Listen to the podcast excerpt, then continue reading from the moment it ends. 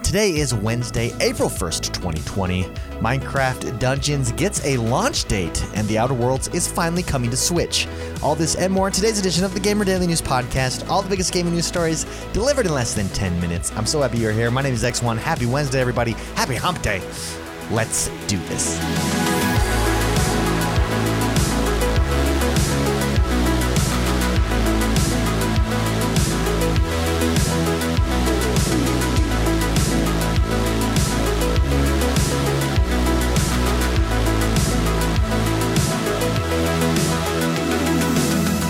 Fortnite always crushes it with updates. Updates are coming out constantly, and there's another one. That's right. This is a news story over at PC Gamer. It's Fortnite update time again, and it's a pretty big one. We're well into the second half of the second season of Chapter 2, which means we're well on the way to Fortnite Season 3. Either way, the Battle Royale machine rumbles on, and we've got a decent set of changes in the Fortnite patch notes 12.30 to enjoy. The major gameplay addition is the Crash Pad. It's essentially a large trampoline with which you can easily bounce on, launch yourself into the sky, and get where you need to go. Then there's a new legendary cosmetic, the Kingsman Umbrella, to add to your collection. Following the trend Epic has set in recent weeks, there are no official Fortnite patch notes excluding creative mode. However, thanks to Epic's public Trello board, we have a good idea of the kinds of bugs being squashed to make the game even better. It looks like the big things are the crash pad and the Kingsman umbrella. Very cool. Fortnite's always crushing it. I mean, it's why they are the premier battle royale out right now. Well done, Fortnite. For all you Fortnite fans, let's go get your crash pad on.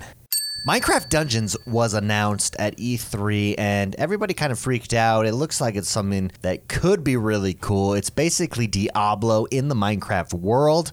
Well, guess what? It gets a May release date on consoles and PC. Minecraft Dungeons, it's coming. There's a new story over at Eurogamer. Minecraft Dungeons developer Mojang's exceedingly promising, if somewhat left field use of the Minecraft brand will be making its way to Switch, PS4, Xbox One, and PC on 26th of May. That's right. Dungeons, if you've not been keeping an eye on its progress, takes the classic Minecraft aesthetic and fuses it with a top down dungeon crawler very much in the vein of Diablo. What follows is an appealing chunk of procedurally generated co op focused monster bashing and treasure hunting for up to four players. Despite its family friendly outlook, Dungeons is very much a fully realized take on the dungeon crawler genre, packed with fearsome enemies from the Minecraft universe, bosses and mini bosses, oodles of loot, deadly traps, and even different combat So May 26th, here we come. Minecraft Dungeons, and I believe this is going to be on Game Pass. So if you have Game Pass, boom, it's free. Jump on it. Well, it's not free, you got to pay for Game Pass, but it's included.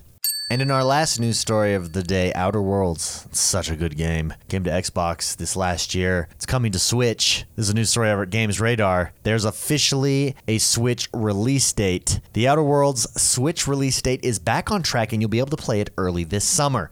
Developer Obsidian and publisher Private Division shared the news that the Outer Worlds Switch release date will land on June 5th, 2020, and the announcement follows just under two months after the company has announced the new version of the game would miss its original plan planned release date of March 6th, due to its development partner Virtuos shutting down offices in response to the coronavirus outbreak.